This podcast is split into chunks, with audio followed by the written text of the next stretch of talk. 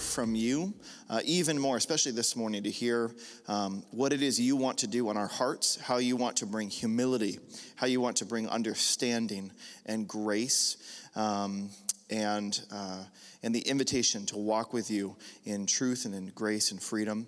And so, um, thank you for this morning. I thank you for what you want to do this morning in our hearts, uh, in our relationships, uh, and that you would, uh, yeah, that you would let us hear from you this morning. In Jesus' name, I'm just going say amen. Amen? Yeah, thanks. Thanks, guys.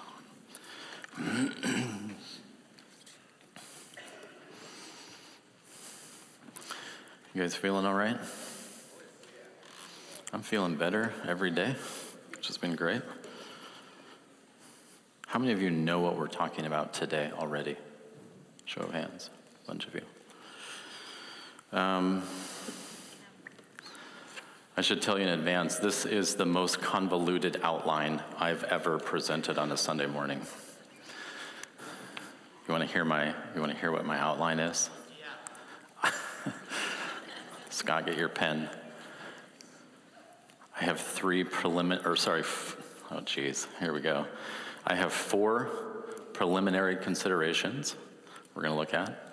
I have six main issues that we need to address. Then I'm going to look at three biblical passages more in depth to answer some more of our questions. And then I'm going to end with six uh, directives for you. You ready? Do you need a minute to organize your paper? Maybe just get a grid, you know, and just like little boxes for each one. This morning I'm going to talk about uh, a question that's come up. Well, it's actually a set of questions, but it's an issue uh, that has come up in, in my conversations with many of you uh, many times over the last, actually, probably a couple of years. Uh, it is a conversation that uh, our elders have had with each other, that we've talked through together uh, to try to come to some understanding. It's a conversation that uh, my, my staff team, we've had numbers of different conversations about this topic. And uh, the topic is symbolic participation, which is probably, uh, for some of you, seems like a very sort of vague title. So let me explain what I mean by symbolic participation, and then we're just gonna we're gonna we're gonna jump right in. I have to I have to move fairly quickly to get through uh, what I want to get through this morning.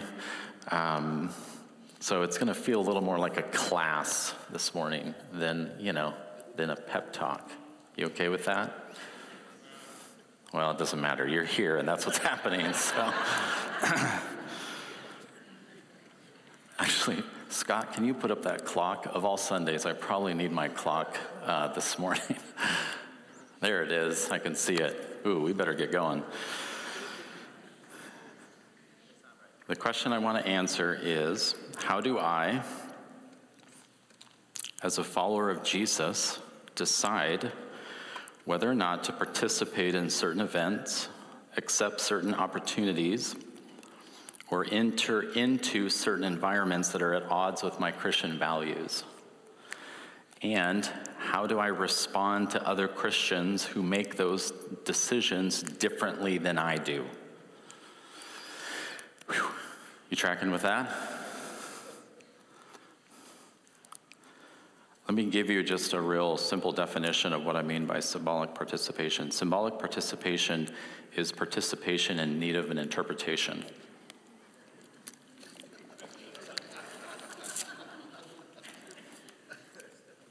In other words, um, I noticed that you were part of this thing, or you went to this thing, or I saw you do this thing. What does that mean? You track with that? Why? Why were you part of this thing?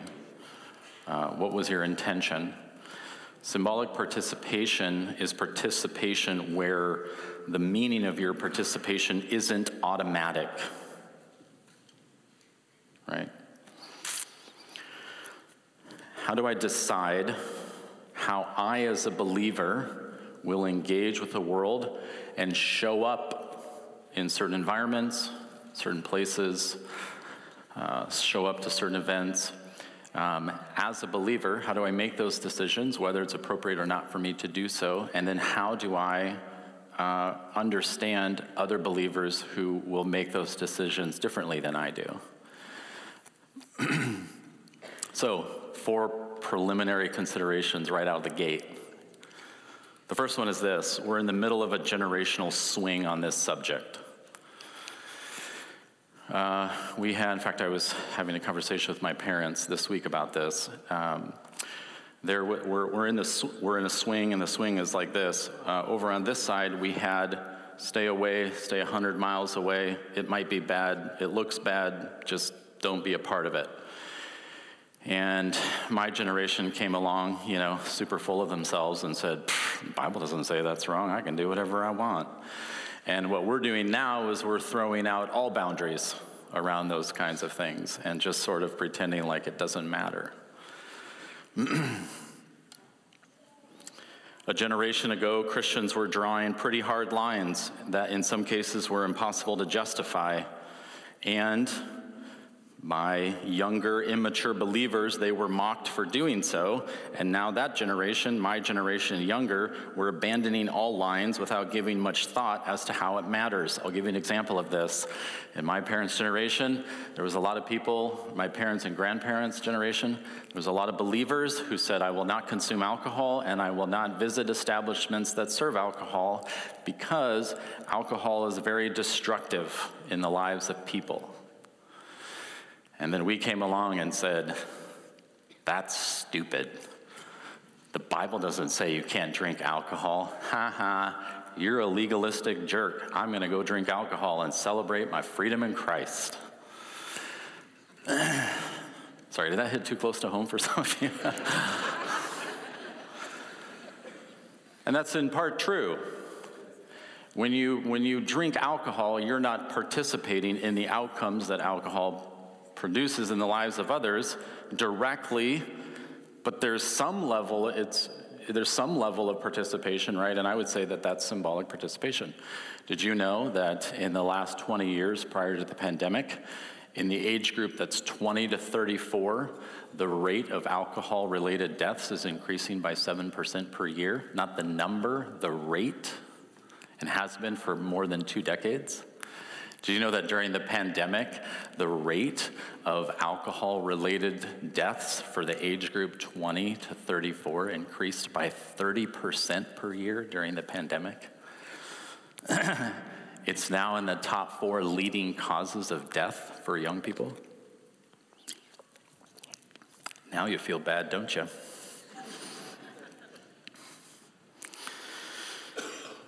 It's a tricky thing, right? Because again, what we're dealing with is that participation uh, requires some interpretation. If I drink alcohol, does that make me guilty of everything that alcohol does? No. But it is something, and if someone else draws a line and says, I can't in good conscience participate in this because of these things, that's something, right? Entertainment was another one where we're in a swing right now. You know, there was a, a, generation, two generations ago, they drew very, very strict lines around what we consumed for entertainment. And their concern was that entertainment was a predictor of moral decline. oh, geez. They couldn't have even imagined the rate at which that would be proven true. It's a tough thing, because if you draw a hard line, someone can take issue with that and say, well, that's unfair. And if you draw no lines, we're in trouble. So, first, we're in the middle of a generational swing. Secondly, all kindness, goodness, and love, by its very nature, must reference some truth.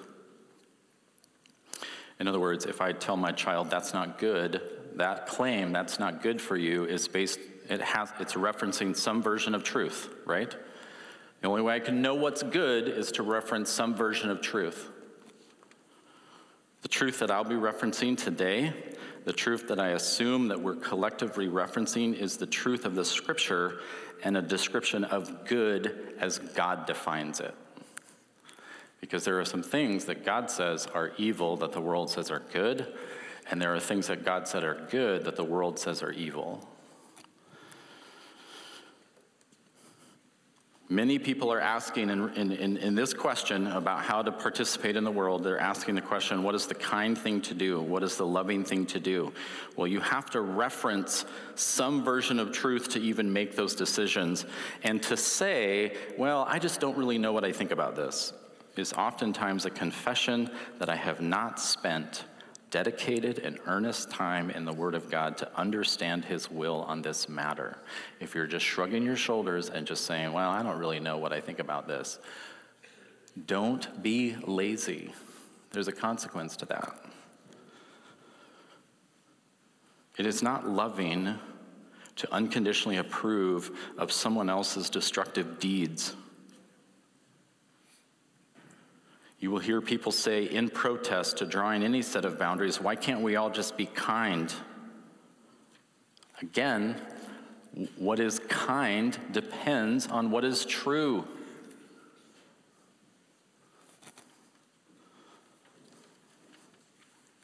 Number three, I'm not actually talking about protest. That's not what I'm covering. I'm not talking about participation versus protest. Talking about deciding what it looks like to love. And then finally, if you're not on mission with Jesus to seek and save the lost, this teaching this morning and all of the ideas surrounding it are going to seem like a tedious and maybe even an irritating discussion.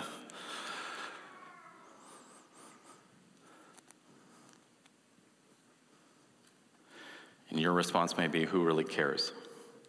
All I can really say to you now is that apathy is a vice and it destroys the lives of those who are not healed of it. To approach a very important topic and say it doesn't really matter, uh, it will matter more than you more than you believe. So that was just my introduction.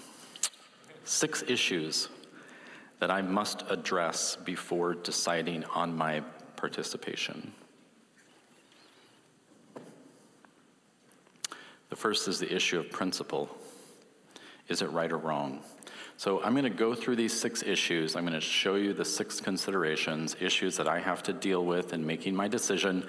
And then I'm going to, you'll be a little disappointed in the lack of depth. And then I'm going to jump into some passages and unpack them a little further. But I just want to show you the six the first is the issue of principle. Is it right or wrong? Meaning, is it inherently right or wrong?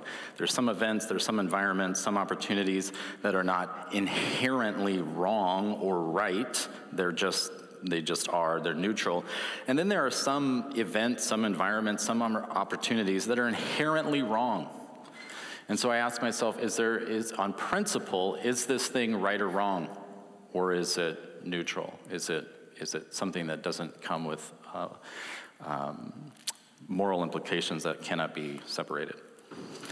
And then the second is the issue of participation.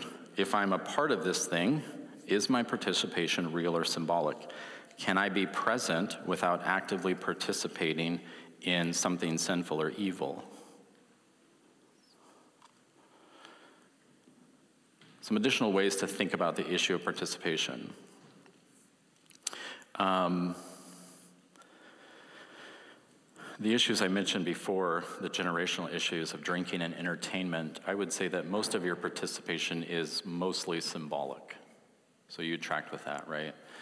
You can drink a cup of wine, and that cup of wine is not in and of itself um, morally wrong, nor is an environment where it's served inherently morally wrong. So your participation is mostly symbolic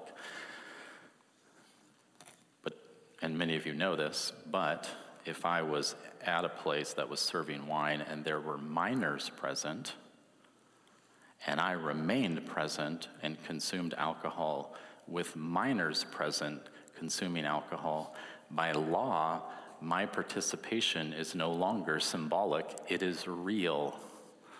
Do you understand that switch? I'm just using that as an example. Suddenly, my, my presence there takes on a different nature. I'm culpable because I'm a part, and by law, I would be held responsible. It doesn't matter what you construed your participation as, if you were present, you're responsible. Do you remember Pilate? Pontius Pilate wanted to change the nature of his participation. And how did he do that? Here, bring me some water. There. I'm no longer actively responsible. It's on you. Foolishness. He's entirely responsible because the way that he was participating cannot be dealt with through washing of hands. He's an active participant. His participation is real, not just symbolic. That's the second issue. The third issue is the issue of proximity, answering the question what am I putting at risk? You know that long straightaway uh, just before Ninilchik? It's like you can see for like two miles, and then the hill goes up like this and it's grassy on this side. Have you ever walked out there to the left to the bluff? Anyone? A few of you? Oh, surely more of you. Come on, guys, you need to get out more. when you walk out there to the bluff, uh, the grass sort of rolls away from you. And if you're if you've lived long enough, you know that it probably there's probably a void underneath that at a certain point, right? And so as you as you approach the edge, you if, if you're if you're smart, you know that as you get closer to the edge, you're actually uh, increasing your risk, right? The issue of proximity is what am I putting at risk? It is, it is a naive thing to assume that when I put myself in proximity to things that are evil, to things that God says are sin, that I'm not incurring any risk by doing so. That's a naive and presumptuous position. And I'm not suggesting this morning that you should not take risks in being part of the world. We're actually commanded to do so. We're commanded to be in the world. But to say that I don't incur any risk when I put myself into environments where there's maybe a lot of evil things or evil influences or evil forces or something, uh, a celebration of sinful things, to say that I incur no risk upon myself is to ignore the entire testimony of Scripture. Jude 1, Jude 1. There's only one chapter in Jude. Jude, verse 22. And 23, have mercy on some who are doubting and save others, snatching them out of the fire. And on some have mercy with fear, hating even the garment polluted by the flesh. If you're walking with someone who's struggling with sin, Jude says, be careful. Be careful. When you put yourself in proximity to sin, even on a saving mission, be real careful. Luke 10:3 Go behold I am sending you out like lambs in the midst of wolves. Thank you. Sending out like lambs in the midst of wolves. In other words, the danger is real. 1 Corinthians 6:18 Flee sexual immorality. Flee sexual immorality. Do you know what flee means? Not these ones. Flee. This one, get away. Why? Why get away? Because when you put yourself in proximity to sin, you incur a certain level of risk. And you should be very wise about that risk that you're incurring by putting yourself in proximity to sin. Understand that if you don't manage proximity actively, the nature of your participation will change over time. In other words, if you just blow off the risk that you incur to your own soul and just ignore it, your participation will gradually change and become more real. Do you remember the naive youth in Proverbs 7? It says his problem was not that he was immoral, it was that he was ignorant, and he puts himself in proximity to danger. In this case, sort of, it seems like not entirely deliberately, but also not completely in the dark about what he was doing. And man, once he's in proximity to danger, in this case, seduction, grabs a hold of him, and now he can't escape. He incurred a level of risk by putting himself into proximity to a moral threat that he did not survive.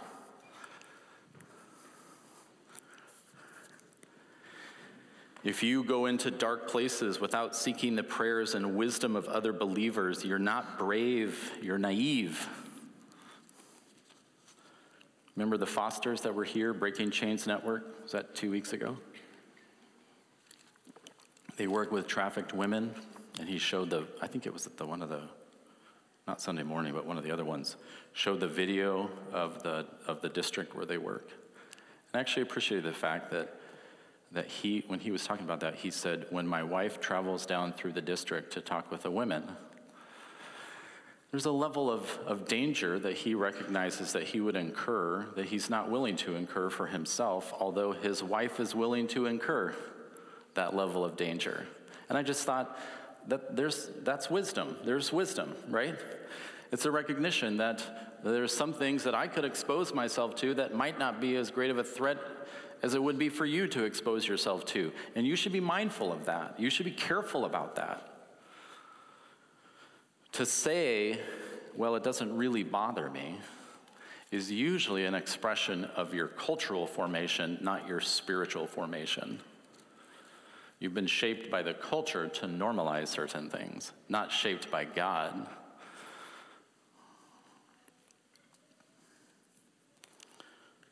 That's number three. Number four, the issue of potential. What is there to be gained?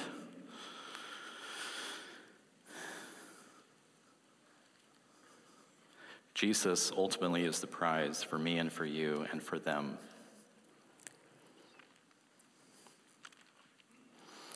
And if you're putting yourself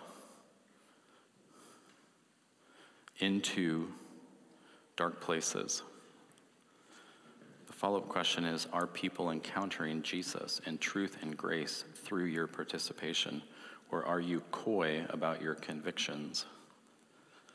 There's a big deal made about Jesus being with sinners, being with outcasts, being with lowlifes. A big deal is made about him going to them. And what is his message to them over and over through Scripture? Repent and sin no more.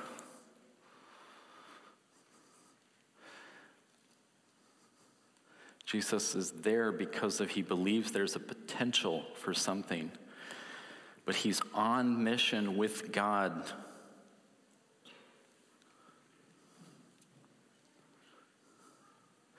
This has to be a conversation you're having with the Holy Spirit regarding His purpose.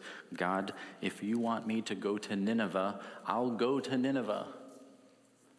I think you already know Nineveh's a pretty rough place. But if you could just be really clear with me about what your purpose is there and, and, and what we're after, I think I could own that.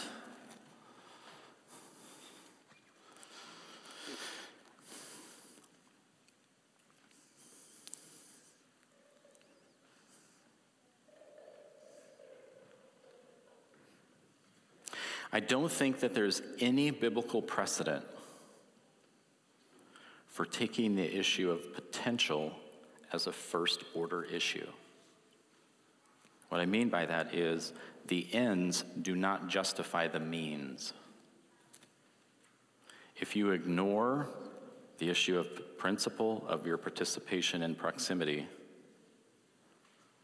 the potential for you there is probably far different than what you suspect. You track with me? You understand what I mean by that? You can't, you can't take this one out of order. You can't start with, well, there's a potential to share the gospel, so I'll ignore every other consideration.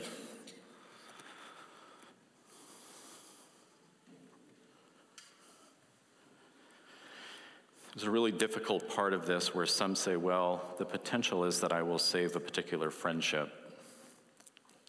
And those are hard decisions, especially when someone else makes my participation in something in particular the basis of our friendship, right? When someone says, well, if you won't be a part of this, then we can't be friends. That's a tough, that's a tough deal.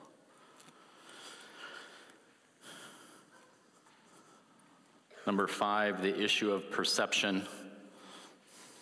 What's everyone gonna think? Possible over the years that some of you have seen me at McDonald's, and I don't want you to get the wrong perception of who I am as a person.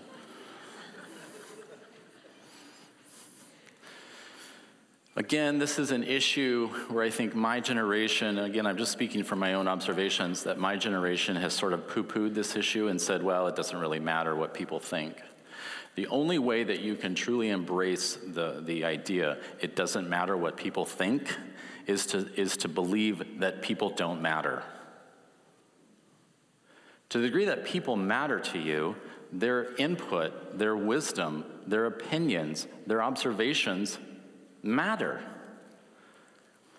And I can't, I can't wholly allow that to steer all of my decision making, which is why I've put this as one of six issues.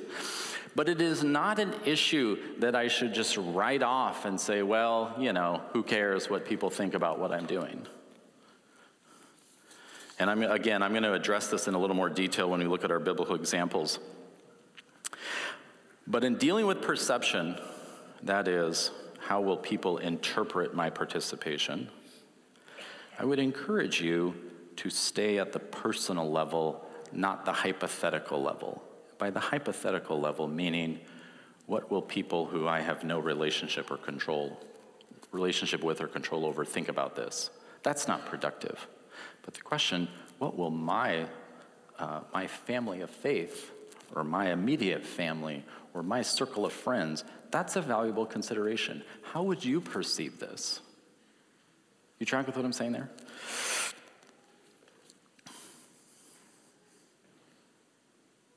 Luke 19:7 Jesus went into the home of Zacchaeus, a corrupt robber, a taxman who had plundered the very families that Jesus was trying to reach.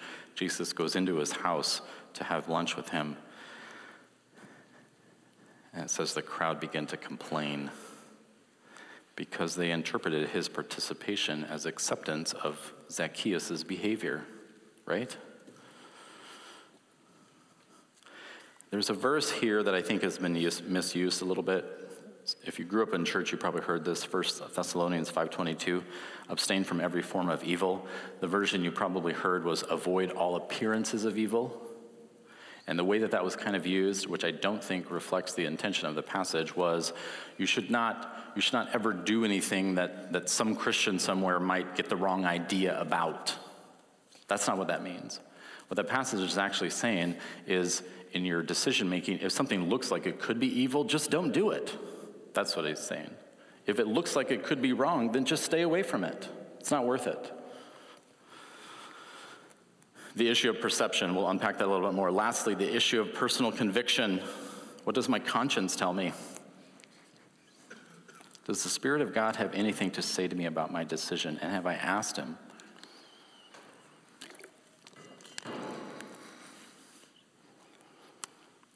Different people with different experiences and different dispositions will be in danger in different ways and we'll have different kinds of opportunities. God knows personally for you where the opportunities are for you to be on mission with Him and where you're endangering yourself. He knows because He knows you perfectly. And He can instruct you. And that matters. And you should seek that from Him. Keeping in mind that personal conviction adds to the issue of principle, it does not subtract from it. In other words, if there is a principle that says, okay, here are the boundaries, and I say, I understand those are boundaries, but I just am not comfortable with this. Okay, then expand that. But if you say, okay, here are the clear, this is clearly right and wrong, but it doesn't really bother me, so let's pull it in. Personal conviction adds to principle, doesn't take away from principle, the issue of principle.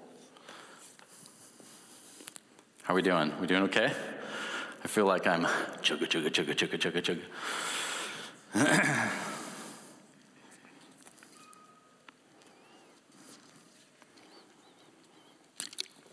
Three passages that I think speak to this. None of them exactly, and none of them speak to all six of these issues. But I'm gonna, I'm gonna show you kind of how they're connected, and then you're gonna go home and try to sort through it.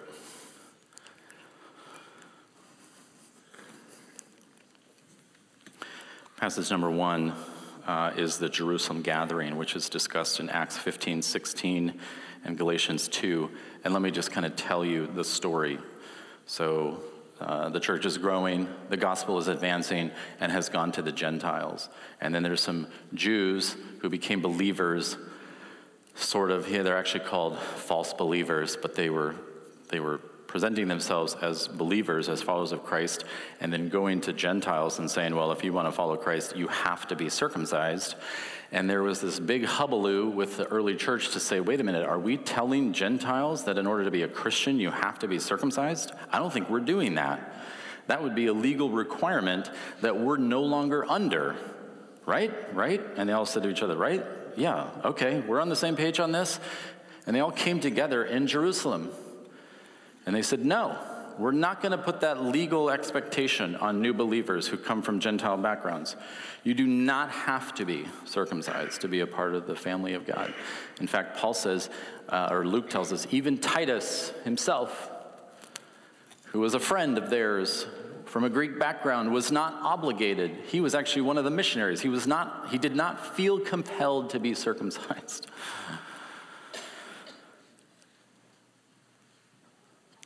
Paul gives a little additional information in Galatians 2 about this whole story. He says, We went down to Jerusalem. Titus was, didn't feel like pressure from the church leaders to be circumcised. It was great. And then Paul says, and then later in, in Athens, Peter was there hanging out with these Gentile uncircumcised believers. And then the Jewish brethren showed up and Paul started avoid, or Peter started avoiding the Gentiles.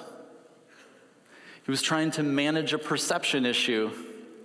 He had put himself in proximity with these Gentile believers and then started feeling a little self conscious, maybe a little judged, a little condemned because these Jewish believers came to town.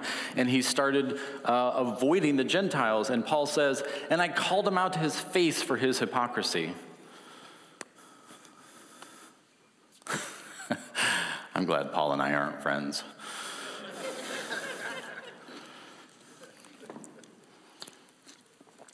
he says, You're being a hypocrite because you're betraying the message of the gospel by trying to manage the perceptions of different groups. And then you go to Acts 16. This is mind blowing. Acts 16 begins. Paul brings Timothy, who's half Jew and half Greek, he says, We're going to go and preach the gospel to the unbelieving Jews. You should get circumcised. What? We just had this whole big thing about this. So, which are we doing? Are we, are, are we doing it or are we not doing it? Paul has a very different reaction to addressing the perceptions of the unbeliever, that is, barriers to their salvation, than he does believers or religious believers and their uh, matters of, um, I would say, religious uh, standards. He approaches the two differently. On the issue of perception, Paul seems more concerned about the perception of unbelieving seekers than he is about the perceptions of legalistic religious believers. The reason he had Timothy circumcised is not because he thought it was going to buy him into the family of God, buy his salvation. There was no obligation. He said, if you want to reach this people group for Jesus Christ, you need to make a free decision to take away anything that would create a barrier of offense before you get a chance to share the gospel. You should get circumcised. Also, Titus, you're totally free. You do not have to get circumcised. No one's expecting you to. And these, these believers who tell you that you should, you should not listen to them. I would suggest that both decisions for Timothy and for Titus are decisions made in freedom, not compulsion.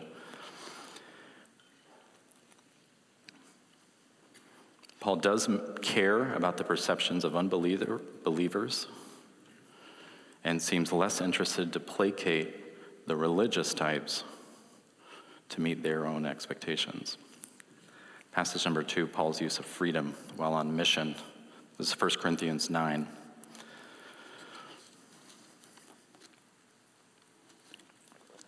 For though I am free from all people, I have made myself a slave to all so that I may gain more. Is this on the screen? I don't think it is.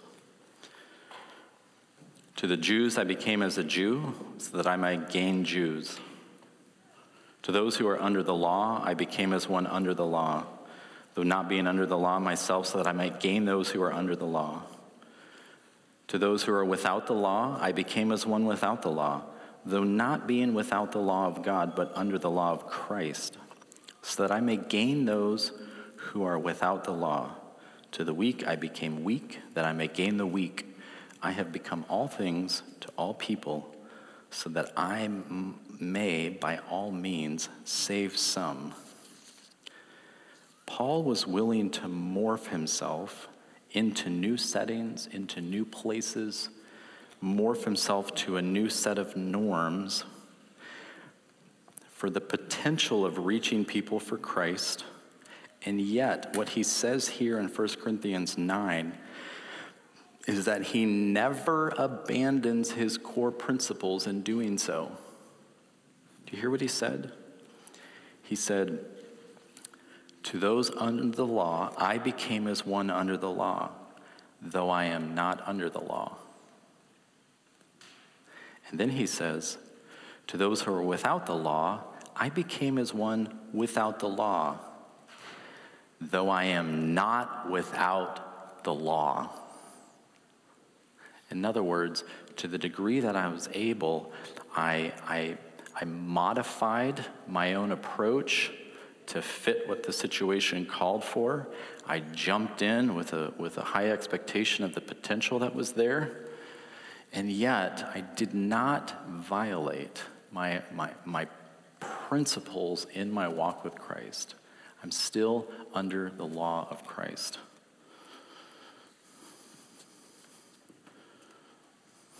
Last one.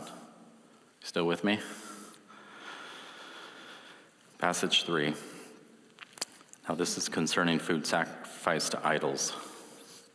This is Paul talking again, 1 Corinthians 8.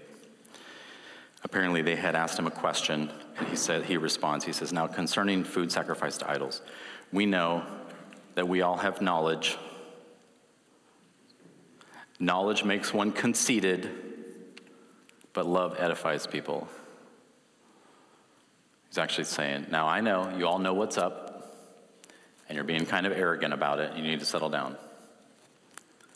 If anyone thinks that he knows anything, he has not yet known as he ought to know. But if anyone loves God, then he is known by God. Therefore, concerning the eating of food, food which has been sacrificed to idols. Here's the deal. So, this is participation, right? They were participating in, at some degree, in idol worship. That's how it was understood. And other people were trying to interpret wait, what are you, what are you doing? Why are you eating this meat? Does, are you worshiping idols? What does that mean? Now, concerning that, we know that the idol is nothing at all in the world, that there is no God but one. But even if there are so called gods, whether in heaven or on earth, as indeed there are many gods and many lords, yet for us there is only one God, the Father, from whom all things, or are all things, and we exist for him. One Lord, Jesus Christ, by whom are all things, and we exist through him. So he says, We know that idols aren't real. There's only one God. However, not everyone has this knowledge. But some, being accustomed to idol worship until now, when they eat the food, they eat it as a sacrifice to an idol. Their conscience, being weak, is defiled. Now, food alone doesn't bring us closer to God. We're not worse if we don't eat, we're not better if we do eat.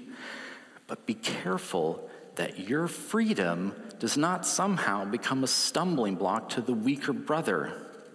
For if someone sees you, the one who has knowledge, dining in an idol's temple,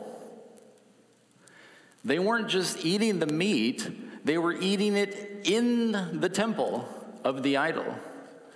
And he says, if someone else sees you, won't his conscience, as he, if he is weak, be strengthened to join you? For through your knowledge, the one who is weak is ruined. The brother or sister for whose sake Christ died. And so, by sinning against the brother and sister and wounding their conscience when it is weak, you sin against Christ. Therefore, if that causes my, my brother to sin, I will never eat meat again, so that I will not cause my brother to sin. He seems to allow that someone could be eating in a temple without participating in evil.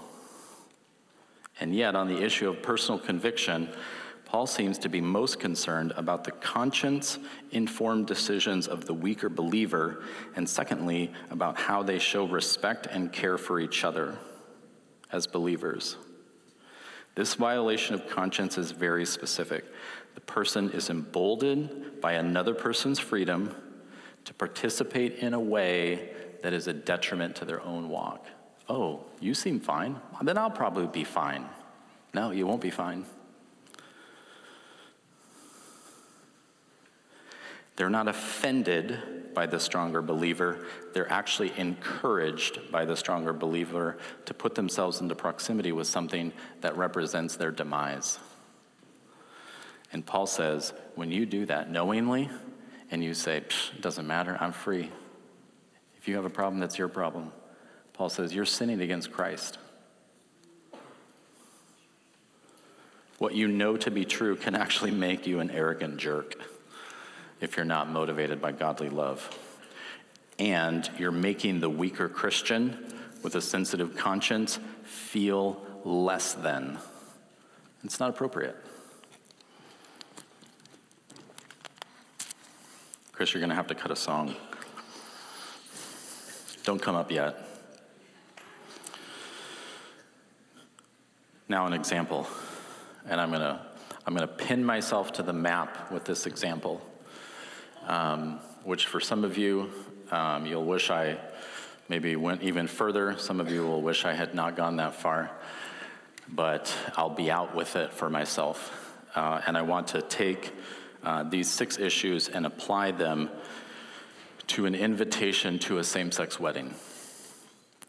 How would Aaron Weiser address the six issues that I just mentioned and respond to an invitation to attend a same sex wedding? Are you ready for this? Once I'm out with it, uh, some of you might, just by nature of any difference of opinion, feel a little bit judged. We're all going to be okay. We're all a family, okay? On the issue of principle, is it right or wrong? It's wrong. No bones about it. The event itself is wrong. And again, um, if you're if you're in that place where you're like, man, I don't know what I think about this topic, um, stop reading books that say, "Did God really say?" Those are not helpful. Get in the Word of God and let God and His Spirit inform you. It's wrong. It grieves God, and according to Romans 1, it's a pathway to a darkening mind. When we say yes to uh, sexual immorality, that is, things that are contrary to the good intentions of God, it has the effect of darkening our mind, which means further separating us from our connection to the Lord. That's what's happening. And I've watched it happen, not just with same sex, any, any immorality where people commit to it, I've watched it happen, the darkening of their mind. It's tragic.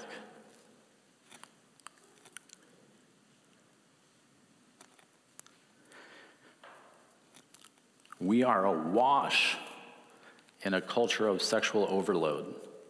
And the question is can you see the issue from God's perspective? Or do you only see it from your own cultural perspective? On the issue of participation, the second issue is my participation real or symbolic? And in this case, uh, for me, it's actually fairly straightforward because the invitation tells me what I've been invited to participate in. What does the invitation say that I'm invited to? I'm invited to celebrate.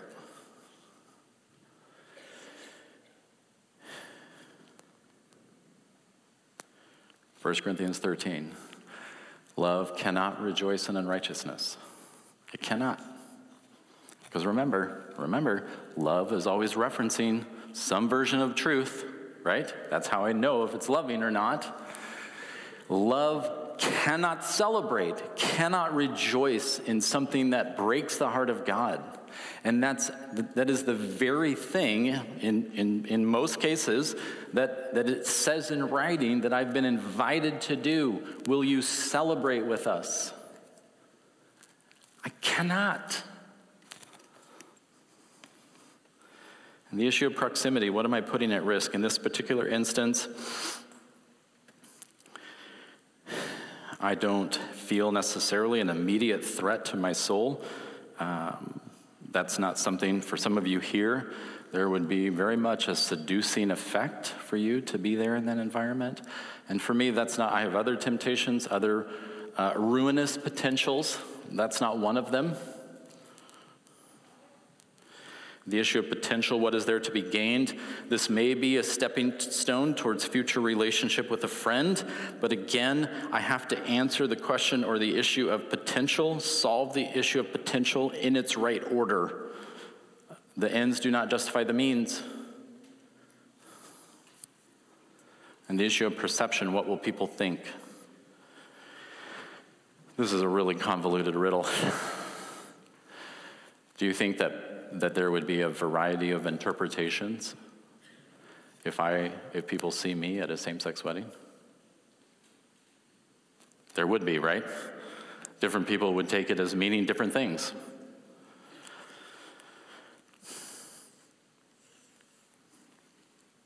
And the issue of personal conviction, what does my conscience tell me? In this case, I would say that my participation, especially given my unique role as a pastor, would embolden a weak minded believer to maybe say it's not that big of a deal.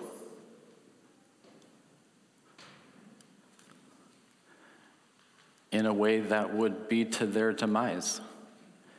And Paul says if you act in such a way, exercising your own freedom to embolden someone else to do something detrimental to their own walk with Christ, you're sinning against Christ.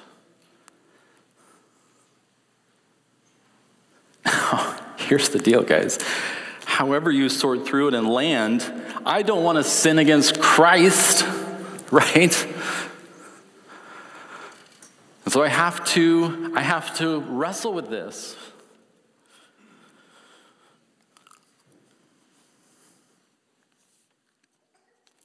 There's a guy by the name of Joe Dallas.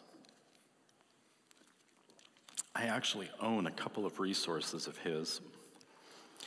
Um, Joe Dallas was uh, a practicing homosexual and then went into ministry. Uh, well, he was a pastor of a church that embraced homosexuality, spent a lot of time in the Word of God, and came to the conclusion that the Word of God was at odds with his ministry. Um, kind of came back to the Lord in full obedience and he's written a number of books, a lot of resources and articles on how we wrestle with these issues, specifically in regards to the example that I just gave. How do we how to relate and be in relationship and make decisions about the nature of our participation with people who um, are making decisions uh, and inviting us to participate in things that might violate our own conscience. Joe Dallas, look him up.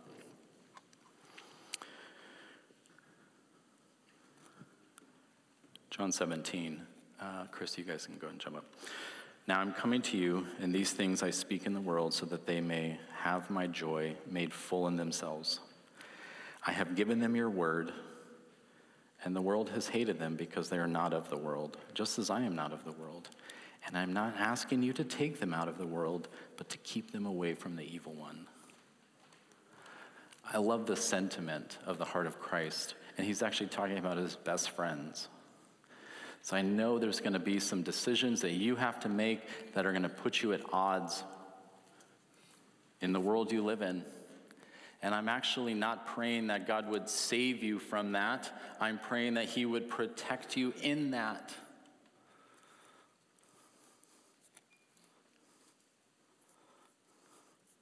So here are my six directives.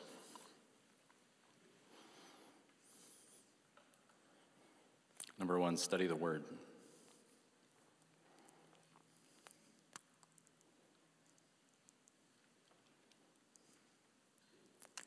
You need to educate yourself by being in the Word of God. You absolutely must. Number two, hear from the Spirit of God.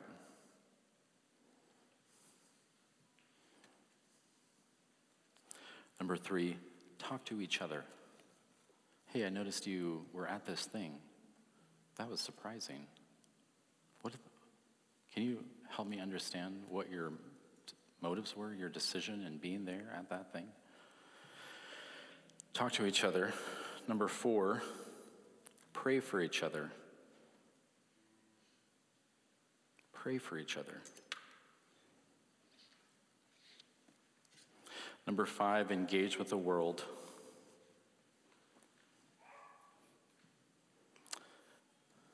And finally, but not last or least, treasure Jesus.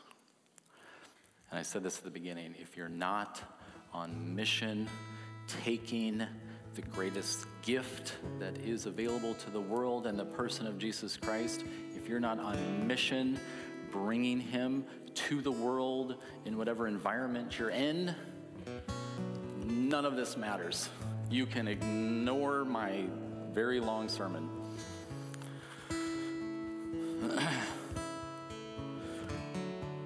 goodness of Jesus grips your soul such that you can't imagine living life without him you cannot imagine a Christless existence. You're so deeply motivated that others would know him and treasure him. After that, there's a lot of complicated decision making to make, right? About what that's gonna look like and how I'm gonna engage with the world I live in. But we've gotta do that together as a family, building each other up supporting and encouraging each other, praying for each other.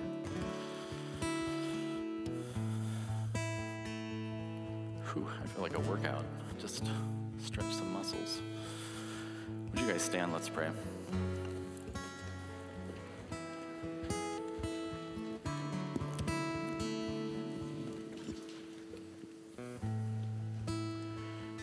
Take a few moments to direct our attention to you to express our affection for you through worship. And I acknowledge now that it's, that it's in loving you that we find our fellowship with each other.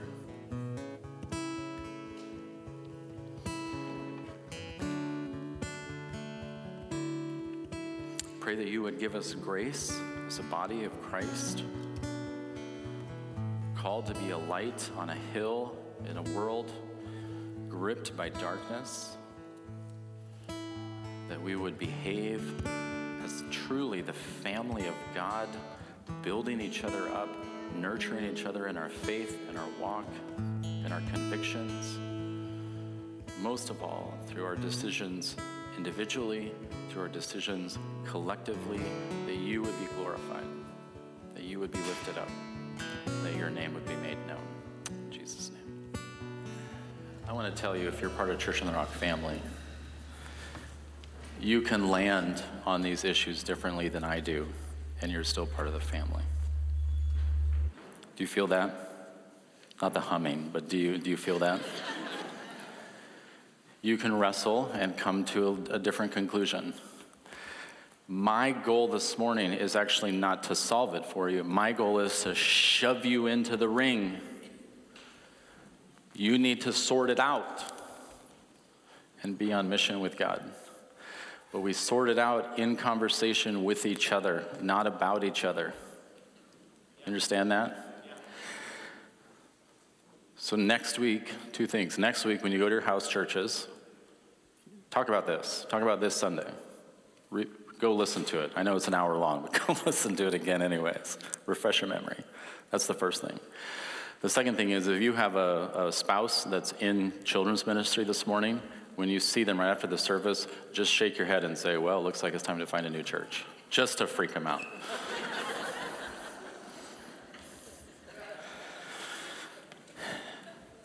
grace and truth. That's how, that's how Jesus was experienced grace and truth. The two are not at odds,